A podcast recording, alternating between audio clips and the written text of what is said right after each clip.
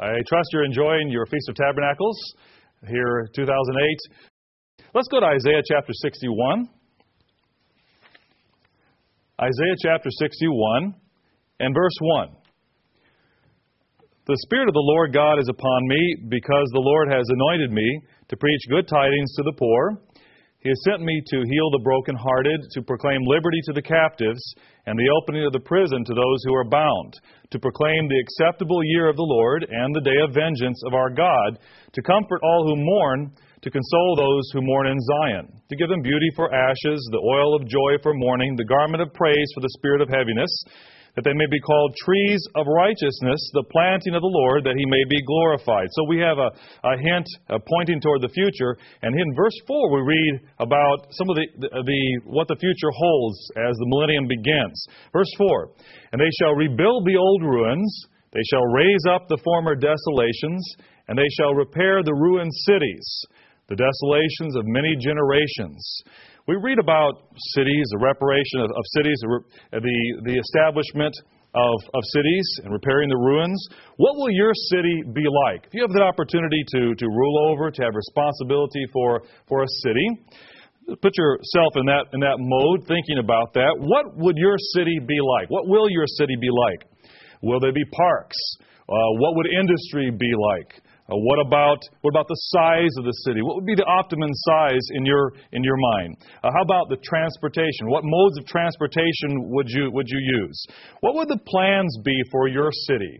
I'd like to have uh, creeks and rivers running through a city if I have the opportunity to to rule over and guide and and and establish a city and be able to rebuild a city.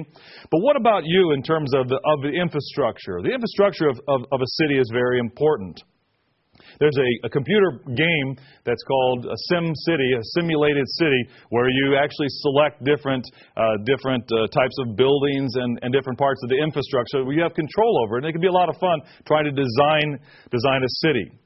Now, that's all good, but as we think about cities and rebuilding cities and, and establishing cities and what the components of cities would be, are we forgetting something?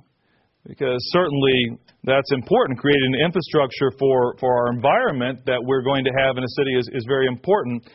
But there's another part of the infrastructure that will be even more critical for our, our new world. How will you build? What would the building blocks be for the society, the culture that, that you and I help to, to rebuild? What are the building blocks that we'll use in that way, in rebuilding not just the physical cities, but in rebuilding a culture, rebuilding society. What are the building blocks that you'll use for do that, to do that? What are the institutions that will, that will be woven into the fabric of the culture and society if you have an opportunity to help in that way? How will you establish, for example, a system of education or a system of justice? How will you establish an economic framework for the city that you have responsibility over? Uh, will we use the models that, that have been created by, by man over the last thousands of years? Will you use the models of the cities and the, the, the society that we see around us today? Is that what will, what will provide the models for our, our future cities? Well, not unless we want to repeat the same mistakes. What's the most important, most influential, most fundamental institution or, or, component of society of any civilization. Uh, what is, the, what is the nucleus of society from which everything else emerges? If you're going to build a society, if you're going to be, build a, a civilization, where will you begin? Well, let's look where, where God began. Let's look where God began. Take your Bibles and turn back to Genesis chapter 2. Genesis chapter 2.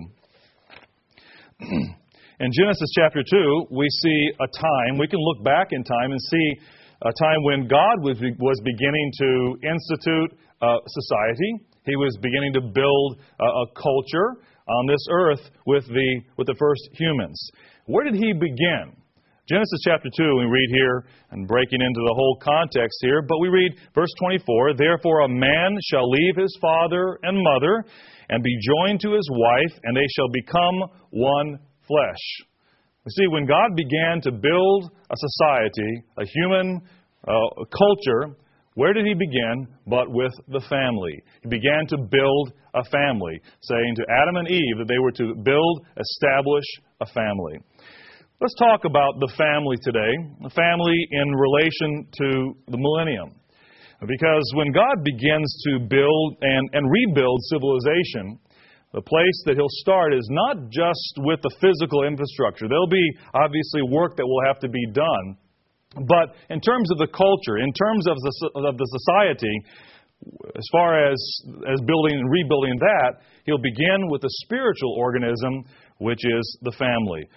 The title for today's sermon is The Family Force of the Future, Force of the Millennium. now let's go to Isaiah chapter 49. Isaiah chapter 49.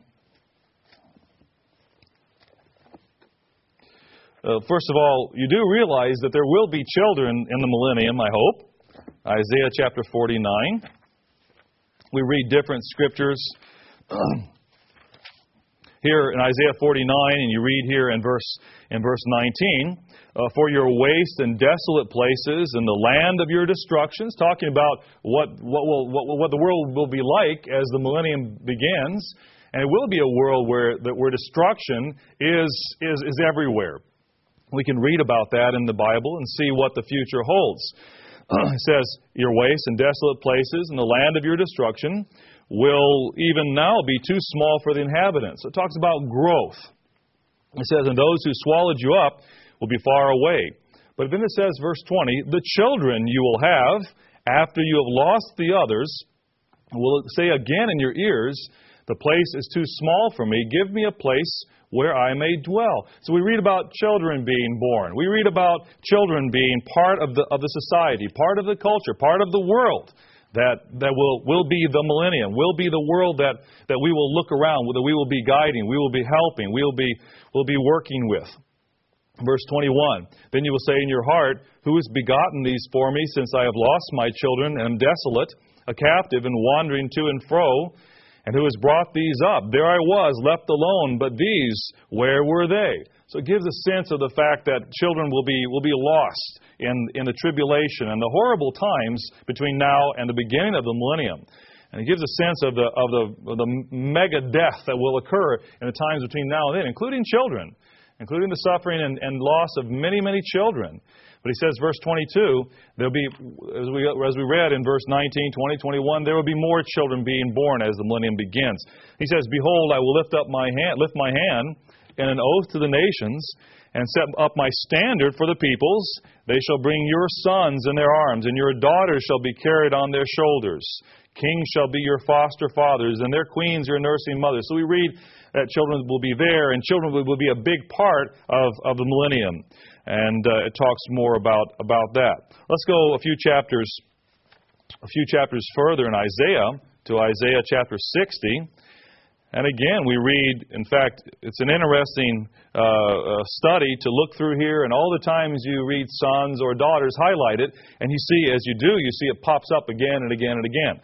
Uh, for example, you see verse, verse 4. And again, this is a, a millennial scripture a millennial chapter. It's part, it sets the, the stage for the millennium as we re- read about it. Verse 4 Lift up your eyes all around and see, they all gather together. They come to you. Your sons shall come from afar, and your daughters shall be nursed at your side. It says, verse 5 Then you shall see and become radiant, and your heart shall swell with joy, because the abundance of the sea shall be turned to you. And, and it goes on and talks more about, about the blessings of, of that day.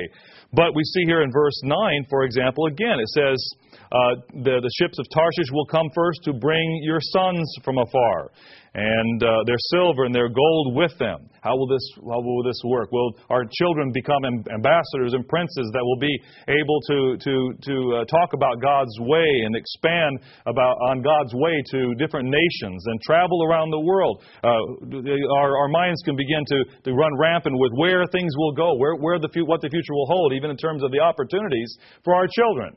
Uh, many, many uh, vistas may open up in terms of their ability to travel around the world, being part, physically even, of, of the millennium. Uh, he says, verse 10, the sons of foreigners shall build up your walls. So there will be many children, not just our children, but others who will be involved in, in rebuilding the millennium. Let's go back to Isaiah chapter 11. Isaiah chapter 11. Of course, we couldn't skip this scripture, which is which is important and uh, really we've for, for many, many years, this, is, this has sort of been the, the theme uh, for our, the Feast of Tabernacles, even, uh, even for the church in the future, the, the, the vision that we have of the future as God's kingdom is established on the earth. Isaiah chapter 11 and verse 6. The wolf also shall dwell with the lamb, and the leopard shall lie down with the young goat, the calf and the young lion and the fatling together. And it says, verse 6, and a little child shall lead them. Now, is this only uh, just some sort of symbolism of of a different time and of who knows what? No, this is actually this is actually a picture of of the future. Little children will be part of it. And uh, he says, The cow and the bear shall graze, and their young ones shall lie down together. The lion shall eat straw like the ox, and the nursing child shall play by the cobra's hole. The weaned child shall put his hand in the viper's den and they shall not hurt nor destroy in all my holy mountain, for the earth shall be full of the knowledge of the Lord as the waters cover the sea. Today, our children have to worry about being hurt, not only by by perhaps uh, deadly animals, uh, but they have to be hurt. We worry. We have to worry about them being kidnapped or in some way uh, abused or horrible things that can happen to our children today, as as we see on, unfortunately on the news uh, every day. But in this time, society, the world that they live in, will be a world where there's safety and there's peace and there's security, even from, even from the animals. Now, is it any wonder that as God worked with the human families, we go back in the Bible, to switch gears, painted a little bit of a picture of the, of the millennium, the future, and the fact that there will be children there. Now let's let's step back from that now and go back to the, the early pages of the Bible. I talked about Adam and Eve. But if we go back to Genesis chapter 6, is it any wonder that as God began to work with the human family, that he worked with individual families? Again, remember, we're reading about the establishment of the, the early establishment of, of society. Uh, we see here in, in Genesis chapter 6, for example, Genesis chapter 6, and you read here in verse, uh, verse 17. And behold, I myself, this is talking about the time of, of Noah, and God called Noah. He worked with Noah, but he did not work with him uh, only. And he also it also impacted his family because God understood the importance of establishing not just an individual man, but a family to, to do the work that he had in mind after the time of the flood. He says, verse 17, And behold, I myself am bringing flood waters on the earth to destroy from under heaven all flesh in which is the breath of life. Everything that is on the earth shall die. But he says, I will establish my covenant with you, and you shall go into the ark, you, your sons, your wife, and your sons' wives with you. And then it talks on about animals and, and so on. So we see here with Noah, as God, as God planned for the, the society and the establishment of, of a new world after the flood, after the world was, you might say, turned upside down. There was a, a recalibration of, of human society. As God was going to begin a new society, He began with, with a family. Uh, here in, in uh, Genesis chapter 18, God began to work with, with Abraham. Genesis chapter 18. We flip forward a few a few pages here. Genesis chapter 18.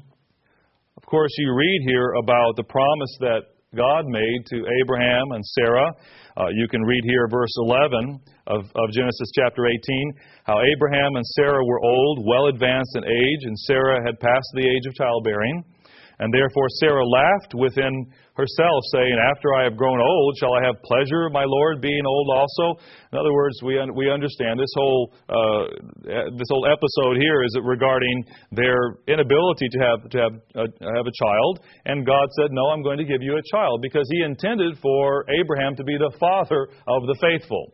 So He says in verse 16, now we read a little bit of a, of a shift here. It's talking about uh, Abraham uh, interceding on behalf of, of, of, Sodom. But I want to point out something here. He says, verse uh, 16, the men then rose from there and looked towards Sodom, and Abraham went with them to send them on the way, the, these angels who were going to go, go on to Sodom. But he says, verse 17, The Lord said, Shall I hide from Abraham what I am doing, since Abraham shall surely become a great and mighty nation? That's what God intended. That's what God's plan was. And, and all the nations of the earth, he says, verse 18, shall be blessed in him. And then verse 19, he, God, God uh, uh, makes a statement here. Christ, of course, as, as the one who is directing Abraham here in the Old Testament. He says, For I have known him in order in order that he may command his children and his household after him, that they keep the way of the Lord, to do righteousness and justice, that the Lord may bring to Abraham what he has spoken to him. God fully intended that Abraham, as, as the man who had been faithful to him, had proven, proven himself faithful up to this point, and he intended for Abraham to be the father of, of a faithful culture, a faithful society, a society where his laws and his instructions would be passed on from father to son, from generation to generation. Now, we can see as we go throughout the Bible that that there was a, a, blurring and there was a loss of many of the, of the much of the understanding of God's of God's way. Yet it was still there, just like in our society today. Although many people uh, don't have uh, don't truly know all of God's way, yet there's a basic understanding of what we call our Judeo-Christian society of of, of the existence of, of God and that he has laws and that he has instructions and even a, a, a, respect in a, in, a, in a way for the Bible. Obviously, we understand that there's a, there's a great lack in that regard, but if you go to, uh, to Asia, you go to China or you go to uh, many parts of the world, you talk about the Bible, they, don't, they have no idea of the, even the story of the Bible. Uh, you talk about who Jesus Christ was, and you, ha- you would have to explain who he was and, and, and what, what, he, what he did, and, and so on, because there's no familiarity. But regardless, we see here in terms of, of Abraham that God intended for him to, have, to establish a family and part of the purpose was to establish within his family a culture where there would be an understanding of a respect and a faithfulness and, and an obedience to, to God. Now, as we go throughout uh, through the next few pages, we come to Genesis, for, for example, Genesis 48. Genesis 48, and we see now, we see a different individual here. Jacob, Genesis chapter 48. And, again, I might mention in terms of Abraham, if you if you look back at Abraham uh, just briefly, at this point uh, he had did not have uh, his son Isaac yet. Uh, Isaac was not born yet at this point, so this was something that God was was instructing instructing and intending for Abraham to do going going forward. It certainly couldn't uh, uh, measure his child rearing skills from that point backwards because Isaac was not was not born yet. but we see here again, let's jump back to Genesis 48 with, with, with Jacob. Uh, Genesis chapter 48, uh, we see here the first part of the chapter is in regard to uh, Jacob blessing the sons of Joseph. But, but we come to the latter part of the chapter here, and we see here, even in, in, terms of the blessing, uh, verse 15, uh, verse 14 rather, Israel stretched out his right hand and laid it on Ephraim's head, who was the younger, and his left hand on Manasseh's head, guiding his hands knowingly, for Manasseh was the firstborn. And he blessed Joseph and said, verse 15, God, before whom my fathers Abraham and Isaac walked, the God who has fed me all my life long to this day, uh, the angel who has redeemed me from all evil. Bless the lads, let my name be named upon them, and the name of my fathers, Abraham and Isaac, and let them grow into a multitude in the midst of the earth. So there is the same sense of the God of my fathers, the God of Abraham, the God of Isaac, now my God with his, uh, his influence on, on, on me, Jacob was, was saying, with, his, with my faithfulness toward him, with me trusting in him to bring about my, a future for my, for my children. He's, he's referring to that here. So, the, as you go through these pages of Genesis, you, you can see that God, as He began to work with a, with a family that He had, he had chosen, He was beginning the, you might say, the, the nucleus of, of a society within this within this family. Now let's just just flip back to Genesis chapter two because with that in mind, it's no wonder that from the very beginning that Satan attacked the family so viciously. Let's go back to all the way back to Genesis chapter two. Now you read here, just just uh, take a couple minutes here to see what Satan's response or what Satan's uh, attitude towards uh, towards the family is.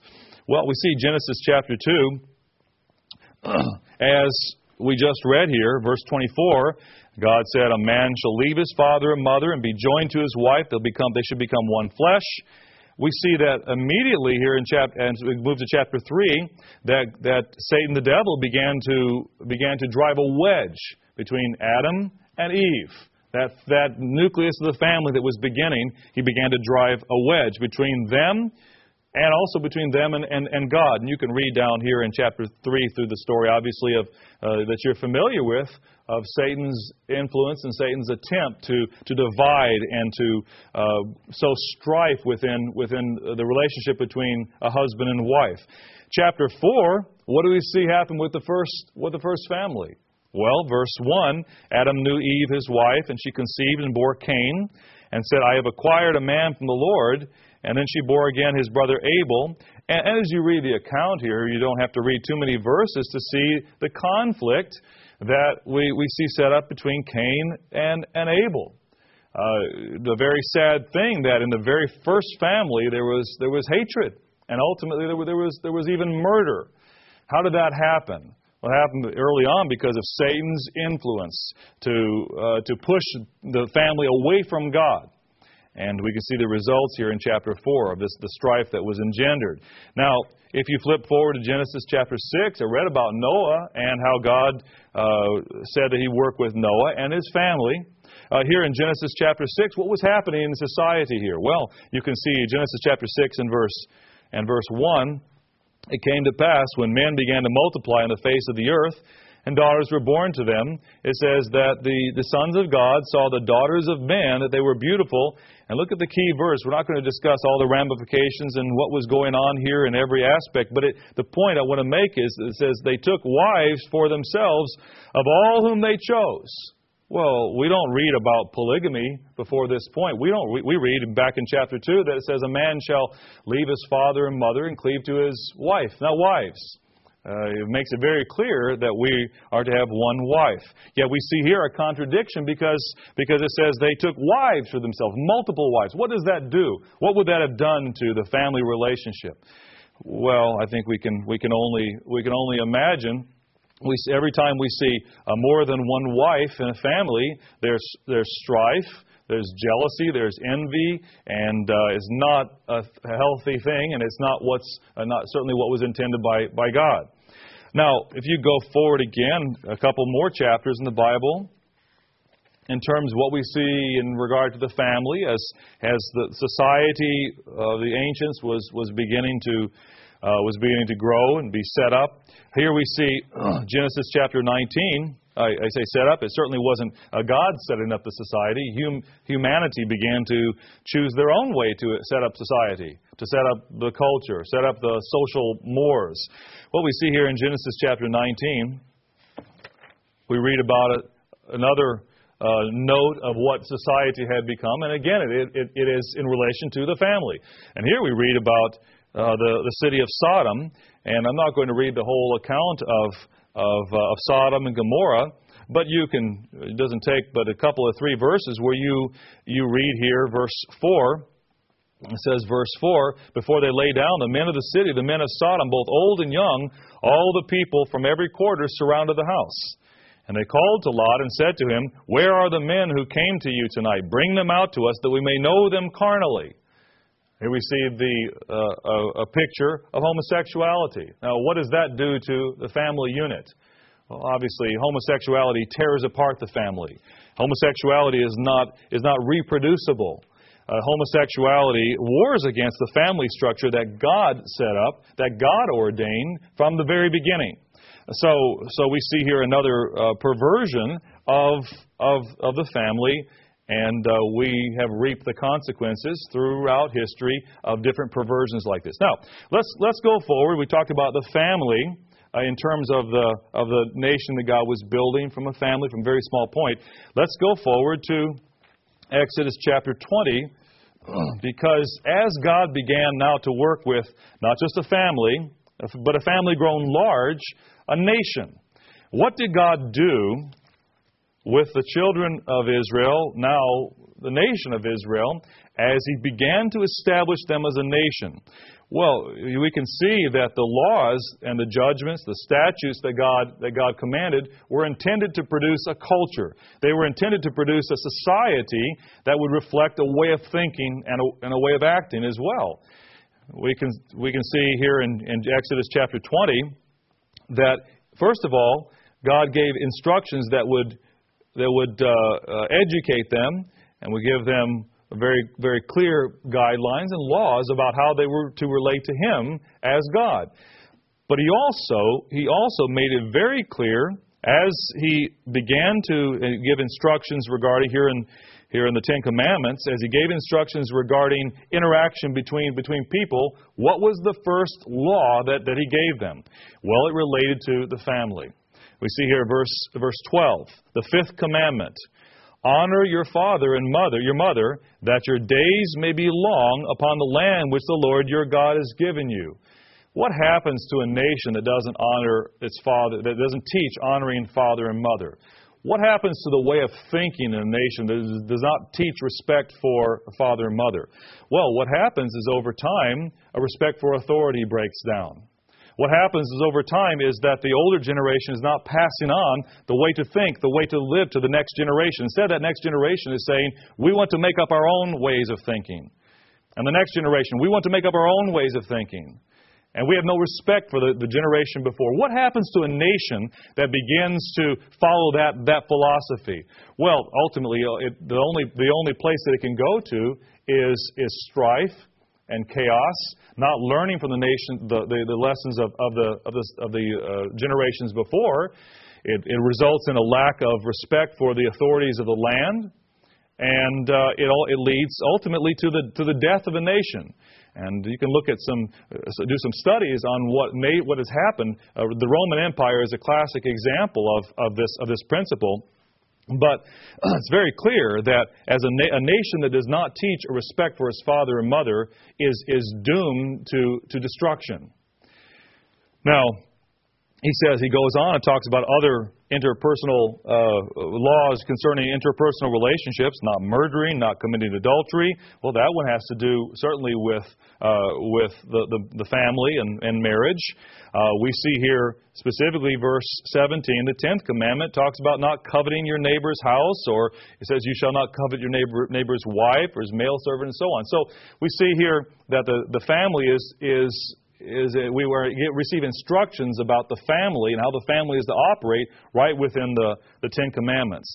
Now, as you go throughout the book of Exodus and, and the book of Leviticus, you bump into other instructions in term that God was gave in terms of setting up a society, establishing a culture, and many of those instructions actually relate to, to the family.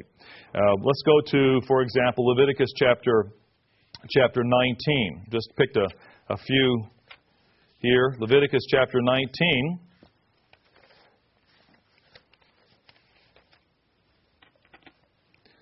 Leviticus 19, verse 32, for example. We read, You shall rise before the gray headed and honor the presence of an old man and fear your God. I am the Lord. So it says, Look, when you're with the older generation. Of course, their, their primary contact with the older generation at this time was with their grandparents, with their great grandparents, with their, with their family, with their uh, immediate and perhaps uh, secondary family.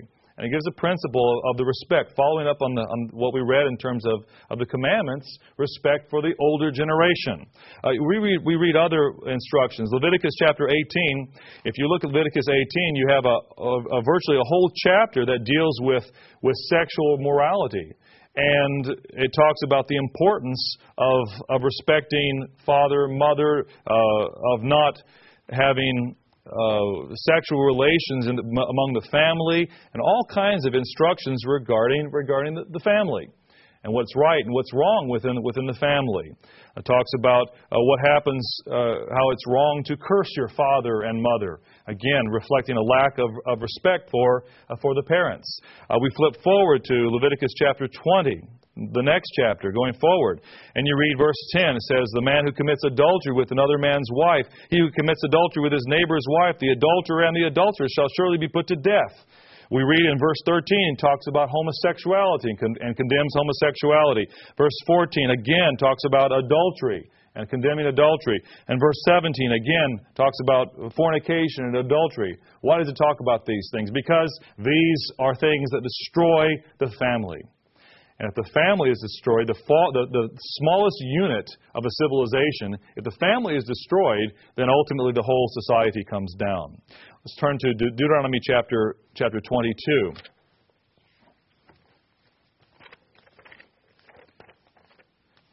Deuteronomy chapter 22. You read here in verse 13 talks about again laws of sexual morality. I'm not going to read through the whole the whole section here, but you can you can read from verse 13 talks about uh, uh, fornication down to verse 14, 15, 16, and so on. You come to verse 22.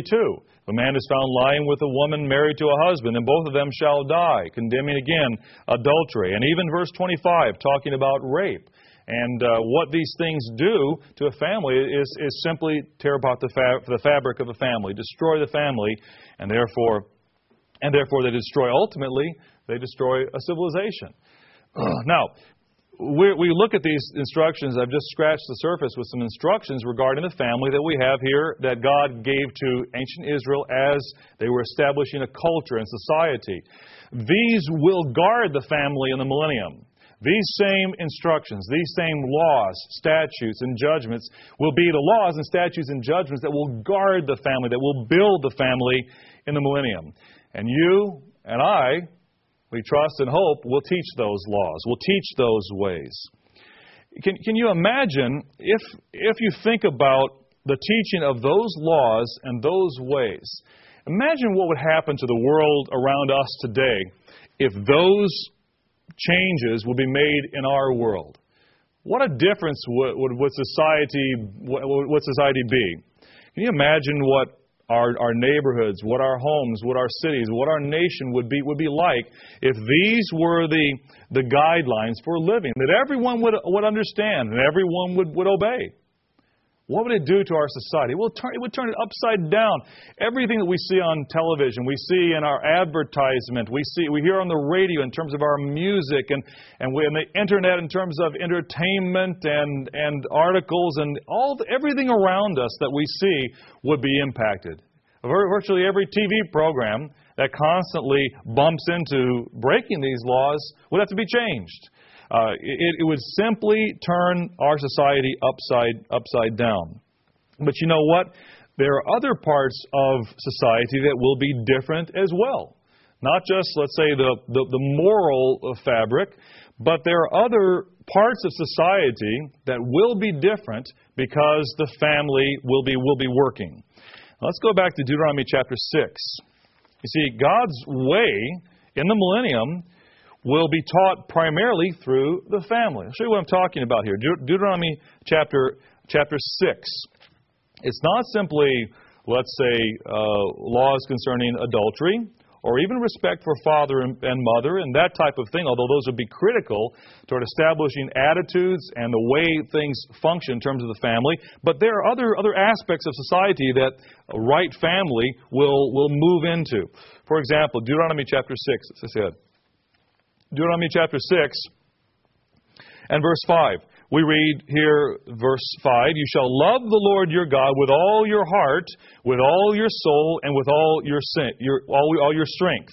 And these words which I command you today shall be in your heart. Understand, God, when he, when he talked about, when he established his law, the primary means through which he expected Israel to, to learn about his law was through the family the father and the mother were to teach their children.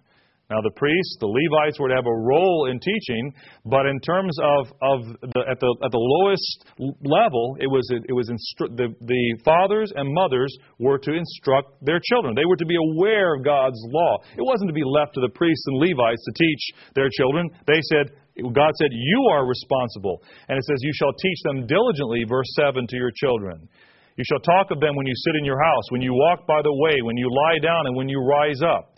You shall bind them as a sign on your hand, and they shall be as frontlets between your eyes. And you shall write them on the doorposts of your house, your home. Who's responsible for the home? It wasn't the priests and the Levites. It was the family. It was the father and mother. It says you're responsible to write them on your doorposts of your house and on your gates. You are to make them part of the fabric of the way you think as a, as a family.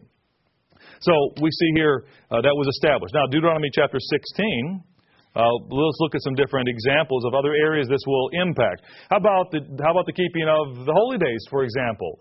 Will the priests go around and around the land, or will uh, will we be responsible to go around the land when it comes time for the days of unleavened bread, for example, and ring a little bell, say it's time for the days of unleavened bread, it's time for the days of unleavened bread, and and all the children come running out. Oh, so I never heard about that. Uh, what is that? Tell us what is that? No, no. We see here in, uh, here in Deuteronomy chapter 16, we read verse 13 You shall observe the Feast of Tabernacles seven days when you've gathered from your threshing floor and from your winepress, and you shall rejoice in your feast, you and your son and your daughter. The parents were to talk with the children and say, Look, it's time before long to go to the feast.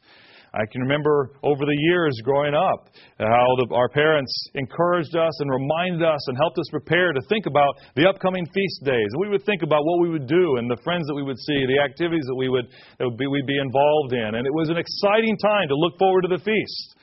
But it was the parents who were responsible to, to inspire the kids and get them excited about going to the feast. So he says, You shall rejoice in your feast you and your son and your daughter, your male servant, your female servant, to the Levite, the stranger, the fatherless, the widower within your gates. Uh, so we see we see a, a, mention of, of the family's involvement. Uh, God's way, God's holy days will be taught first and foremost through the family. Let's go to Deuteronomy 31. Deuteronomy chapter 31.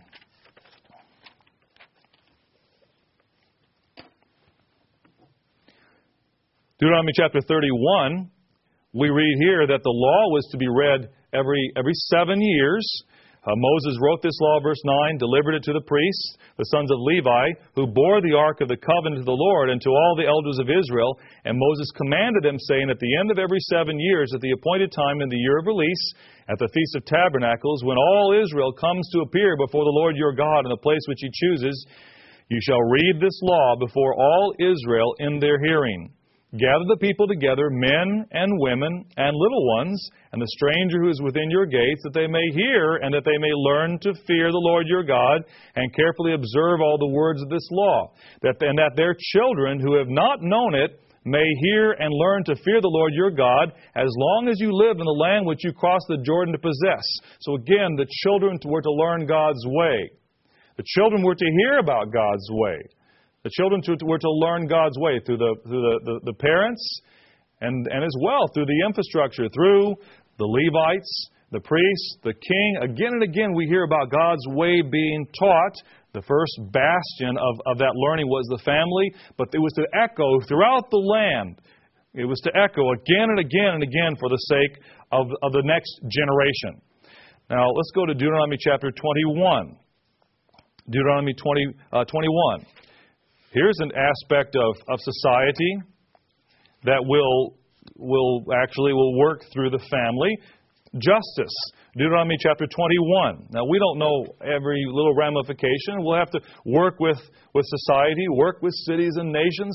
The point I'm making here is that we find that the first, uh, the, again, the first bastion of justice has to do with the family. Parents won't say, Look, I, it's just, I have nothing to do with this. My kid, he's running around, let the police take care of it. No. Deuteronomy 21, we read about an obligation that the parents will have to instruct and even discipline their children. Here's the principle. It says, verse 18, if a man, verse 18 of Deuteronomy chapter 21, if a man has a stubborn and rebellious son who will not obey the voice of his father or the voice of his mother, and who, when they have chastened him, will not heed them, then his father and his mother shall take hold of him and bring him out to the elders of the city, to the gate of the city, and they shall say to the elders of his, of his city, This son of ours is stubborn and rebellious, and he will not obey our voice. He is a glutton and a drunkard. In other words, they were responsible to, to do everything they could to discipline, to work with, to teach, take responsibility for, the, for, their, for their children. Now, this is part of the justice system, you, you might say. And they were, they were responsible. Now, it got to the point if, if he was going to be a danger to society, if he was going to be a danger to the, the neighborhood around, and it was simply beyond their ability to, to handle, they were to take it to the next level. But it talk, the, the emphasis here is, is on parental obligation, parental responsibility for their children. It's a different world today in so many ways because parents have, have stepped away from the parental obligation and in so many ways have said, no, it's not my obligation to teach my children, it's the schools. For example, it's not my obligation to uh, to care for my children, it's the daycare, it's the nursing uh, nursing care. Uh, so we see this, this is a different world, even in terms of justice. And then we see verse 21 All the men of his city shall stone him to death with stones, so you shall put away the evil from among you, and all Israel shall hear and fear. Now, in the millennium, what, uh, what part will forget for will repentance play, and will, uh, how, how will this function exactly in the millennium? Uh, we will have to we'll have to uh, get counsel from Jesus Christ as to how to implement uh, these things. And obviously, we we're dealing with a, a, very carnal society here as we read about ancient Israel, without access to God's Spirit, as as we will have in the future. The point is, however, justice will begin and, and will be re- will be the responsibility first and foremost of the family. Let's go to Leviticus 20. Uh, actually, let's go to uh, uh, Deuteronomy 31. Let's just flip forward a couple chapters to Deuteronomy 31, and then we'll go to Leviticus.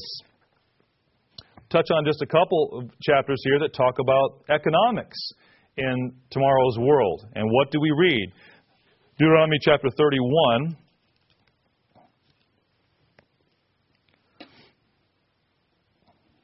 Uh, here we, we, we read here in verse um, verse 10. Now we read uh, a little bit about in this section before, but I want to come to verse 10 with a little bit different emphasis. In verse 10, Moses commanded them, verse, verse 10, saying, At the end of every seven years, at the appointed time in the year of release. Now we read on, we read it says, At the Feast of Tabernacles, but it mentions this year of release. Let's go to, to Leviticus 25. Go back to Leviticus 25. There were laws, and we're not going to read through all the laws of, the, of economics uh, in the, tomorrow's world. There are many uh, laws and guidelines and principles that are given in the Bible that we can begin to learn about uh, what, what the, the economy will be like in the millennium. But the point I want to make here for today is simply, is simply the family's involvement in it, uh, especially. Leviticus 25. You read here, verse, verse, uh, chapter 25, verse 1 And the Lord spoke to Moses on Mount Sinai, saying, Speak to the children of Israel, and say to them, When you come into the land which I give you, then the land shall keep a Sabbath to the Lord. Six years you shall sow your field, and six years you shall prune your vineyard and gather its fruit. But in the seventh year there shall be a Sabbath of solemn rest for the land, a Sabbath to the Lord. He says, You shall neither sow your field nor prune your vineyard. What grows of its own accord of your harvest you shall not reap, nor gather the grapes of your untended vine, for it is the year, a year of rest for the land. So we begin to see that something different in terms of the economy in, in tomorrow's world. Today's economy, capital is, is vested not primarily in land, but is, is vested in, in, in uh, material. It's invested in paper many times. When we look at the stock market, we look at, at the financial tools that, that are in existence today.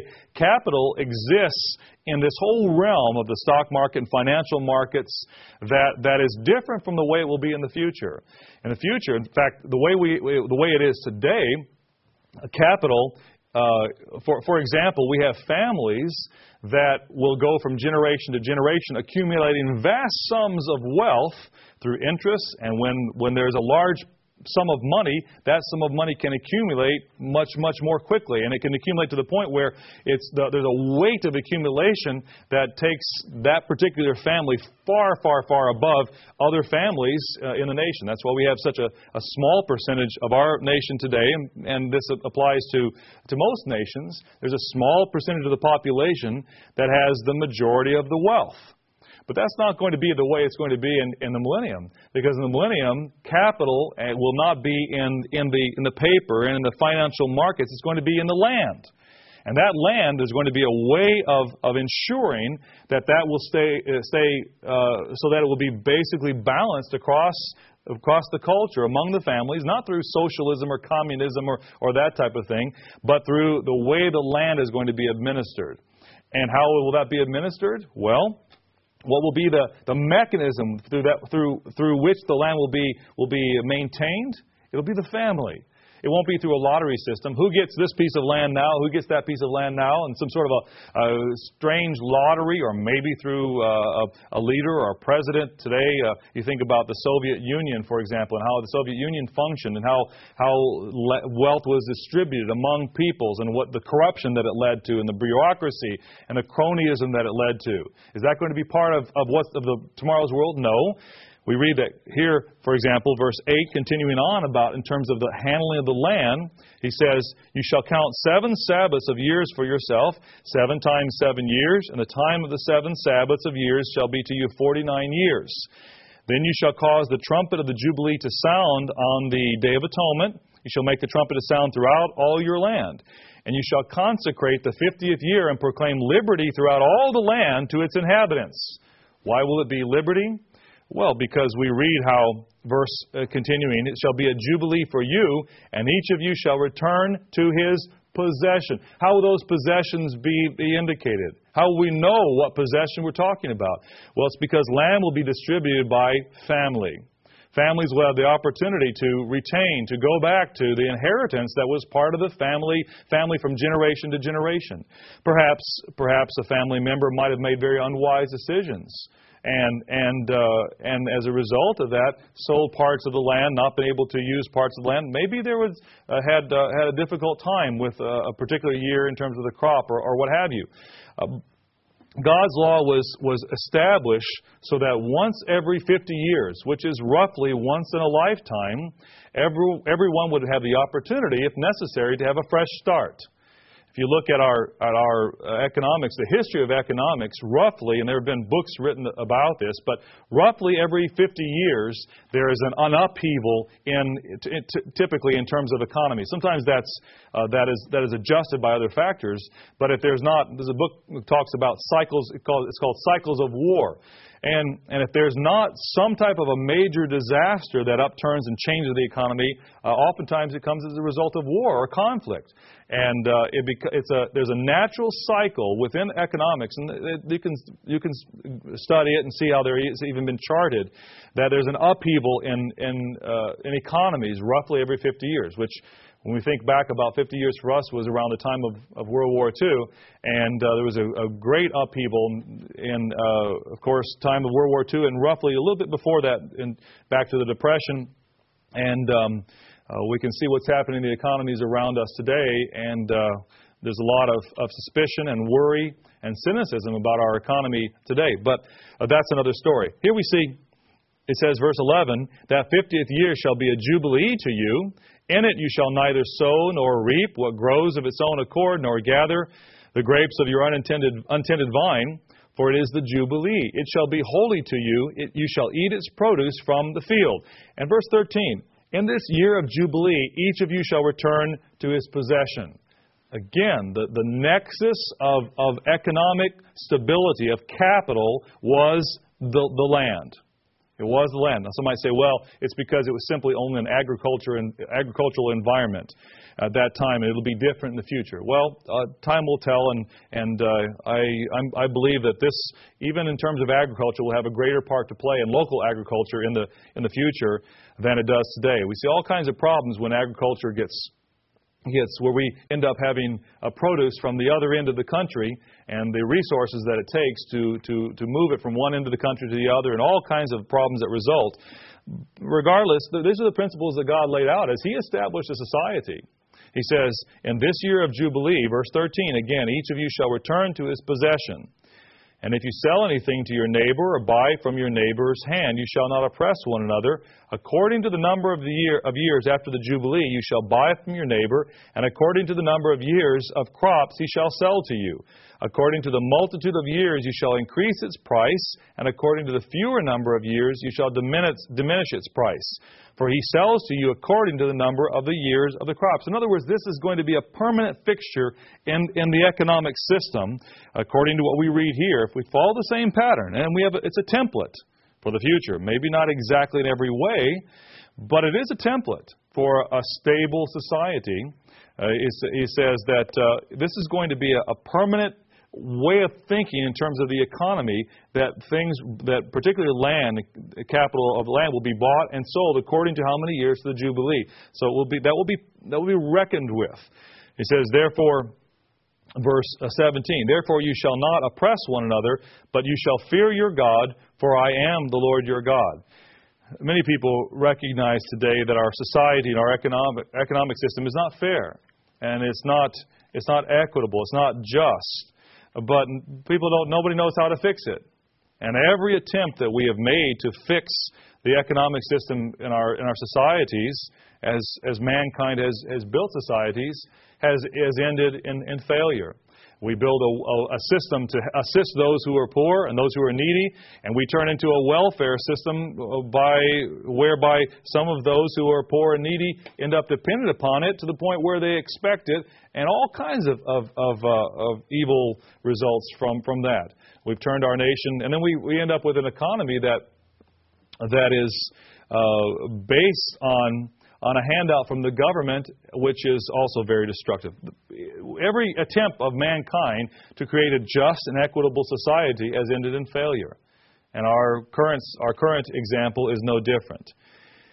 When God began to work with a nation or family grown large, He gave a lot of instruction that was to be, was to be used to create a, a model of a family, was to create a healthy and happy family was to be, but it also, these instructions were to impact the nation. When there is respect for the father and mother, then there is respect for authority within, within the nation.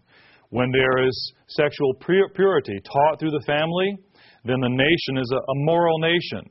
And the, the nation is a sexual, sexually pure nation, which creates, again, then sound families and, and a, a repetition of the cycle when there is economic stability through the family, through fair and equitable, equitable means of, of, possessing the land and resources and capital, then there is economic stability in the, in the nation.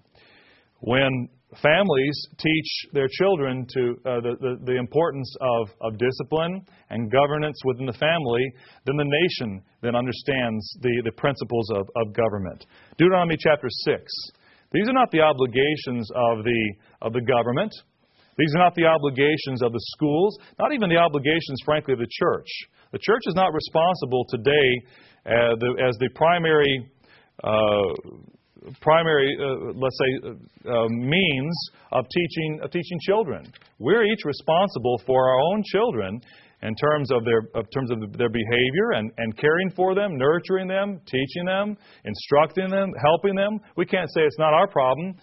It's the church's problem. We can't say, oh, it's our problem. It's the school's problem. We can't say it's not our problem. It's the government's problem. No, we're responsible. Deuteronomy chapter, uh, chapter 6.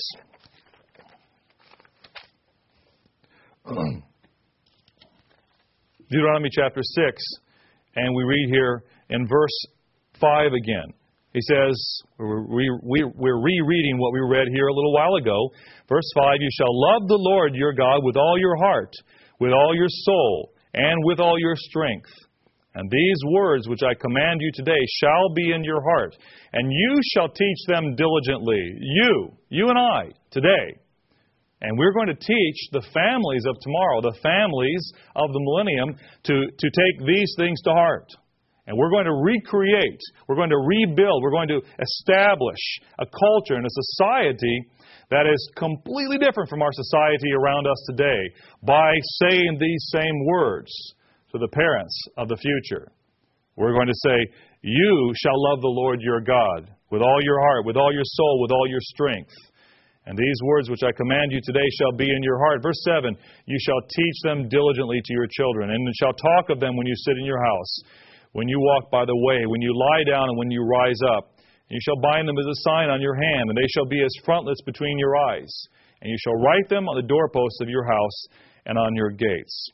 Now, as, as we as we look at what I've rehearsed here in terms of God's instructions for the future based upon the template of the past, we need to ask ourselves then, we need to ask ourselves, do we understand? Do we implement these guidelines ourselves? Because it's going to be very hard to, to teach them if we don't understand them ourselves. We may say, well, God's going to give me all that knowledge and I'll just take it from there. Uh, okay, maybe He will. But that doesn't give us the opportunity, it doesn't abrogate our responsibility to do everything we can to, to follow the instructions today and be the type of people today that we're going to teach about tomorrow. No, we have to do everything we can to fulfill this, this, this pattern. What is the state of the family today? What's the state of the family for you and for me? Do we teach uh, respect for, for parents? Do we teach respect for authority? Uh, do we teach among our, with our children? Do we teach and and in, do everything possible to guard against uh, sexual promiscuity, to guard against the influence of of, uh, of immorality, sexual immorality that's so prevalent today in our world. What are we doing? Do we teach the, the proper roles, the God given roles for husbands and wives? Do we teach that men are to be the leaders of their home and take responsibility to lead and cherish and guide and, and be the strength and, the, and the, the pillar of their home? Do we teach that, the mothers are to care for their children, are, are, are, responsible for their children. Can't, can't leave that duty to the daycare or to, or to the schools, but have the responsibility to be the, the, the bastion, the bulwark of, of values within, in terms of teaching their children, passing those, those on, and, and, and give them the, the strength that they need to be able to, to, to navigate the years of childhood and, and, on, and teenage years as well. Let's look at just a couple scriptures that, that give us some guidelines here as we we just apply it to ourselves. It's easy to make to think about the future and, and let it go at that. But what about what about today? Let's just look at just a couple or three scriptures that will, I hope, challenge you to to swim against the tide in terms of of uh, how we function today. Let's go to Titus chapter two. Titus chapter 2. Uh, Titus chapter 2, we read here verse 1. And these are instructions. The Bible has instructions that are for today as well as for yesterday. He says, Titus chapter 2, Paul says to, to Titus, But as for you, speak the things which are proper for sound doctrine, that the old, older men be sober, be reverent, be temperate, be sound in faith, in love, and in patience. That the older women likewise, that they be reverent in behavior, not slanderers, not given to much wine, teachers of good things. Women are to, he talks about, in, in particular in this case, the older women are to are bear responsibility to teach and encourage the younger women in particular. He says, verse 4, that they admonish the young women to love their husbands. He says, to love their children. The children are to be a priority not a, a hassle, not a pain, not something that has to be, that is, is, is difficult to deal with. How many women today, when, when summer vacation comes to an end, say, whew, tired of dealing with my kids, have had to deal with them too much here, I, I'm ready to send them back to school because they're a pain. And how many of them uh, don't don't look at upon as as a, a, wonderful, the most important thing that they can do in their life is to be able to is to be able to guide and strengthen their children, help their children to become become part of God's of God's family, and to have God's they have the, the strength they can they can have from a, a, a proper education in God's ways. Instead, look at them as as uh, as something to be put up with or dealt with and, and then shipped off to, as I said, daycare or the schools. Uh, how many women cher- how many women today and men for that matter as the leaders of their families cherish their children you know we can the things that we do in our life i think we kid ourselves if we if we feel as if our greatest uh, accomplishments are going to come in all kinds of different areas in terms of our climbing some type of career ladder uh, look, if um, if I'm the CEO of, of a major company, and then I'm I'm let go, uh, do you th- how long do you think the compatriots in the office? How long do you think the company is going to remember me? Probably till next week or the week after, maybe next year, possibly. We we have a a false understanding of the way things work if we think that the things that we can do in terms of climbing corporate ladders and careers uh, are the greatest thing that we can do in our life. It's not so. It's not so. The greatest opportunities we have are in dealing with our children, or perhaps if we're not if we're not married, and in, co- in, in coaching and encouraging and being being a help and a strength to other other parents who have children who we can who we can work with and assist and encourage. Our, our, we have a great opportunity in terms of, of being able to mold the next generation. And that's not something that's held very high in today's society. But he says, verse 4, that they admonish the young women to love their children, to love, to love their husbands and their children, to be discreet, chaste, homemakers, builders of the home. It's not honored today. That role is not honored today. But that's what we're going to teach in the millennium. That's the role that we're going to teach in the millennium as an honored, a cherished, a highly respected role that women have the opportunity to take a lead in with leadership skills that they that they're required to exercise in this role. It says, verse uh, 5 again, uh, obedient to their husbands, uh, that the word of God may not be blasphemed. Likewise, exhort the young men to be sober minded. You know, men have the responsibility, as we read through the Bible, in terms of the husband's responsibility in the family. It can be a very sobering thing. It's a whole, it's not. It's a whole lot more fun, perhaps, to not have family obligations. Uh, men would just as soon go out and go fishing, or or playing basketball, or whatever it might be, doing other things with their buddies. But God says, no, your priority is to be with your family, to make that, impor- make that of high importance, to train your children, to help uh, uh, support your wife and encourage your wife. And that's why so many wives uh, actually are not do not feel honored in the in the role of a home builder, homemaker and home builder, is because their husbands don't honor them in that role. And that's a that's a sad thing. That's not a, a right thing at all. Well, we've just we've just touched on a little bit our, where we are today, and there's a lot more that could be could be said in terms of our study and how it, of, of God's model for the family and how it impacts us and what we do. But the point is this in terms of the future. Let's go to let's go to Isaiah chapter 49. This is the Feast of Tabernacles, and we think about the future, what do we think about? Do we think about cities that we'll build? Do we think about buildings and rivers and parks and, and transportation? We think about all those things. It's wonderful to think about. I love thinking about those things. I, I dream of what I will do in order to, to, to rebuild a city that is, is in the model I have in my mind of what the ultimate city would be like. I, I can't wait for that day. But even more importantly, more importantly than the physical infrastructure is the spiritual, the social, the cultural infrastructure. And that's something that we will be responsible to build. Isaiah chapter 49. Isaiah 49. And we read here verse 8. Thus says the Lord, in an acceptable time I have heard you, and in the day of salvation I have helped you. I will preserve you and give you as a covenant to the people to restore the earth. That's what Christ is going to do.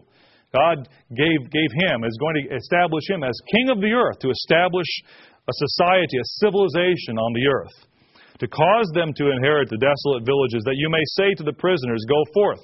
To those who are in darkness, show yourselves.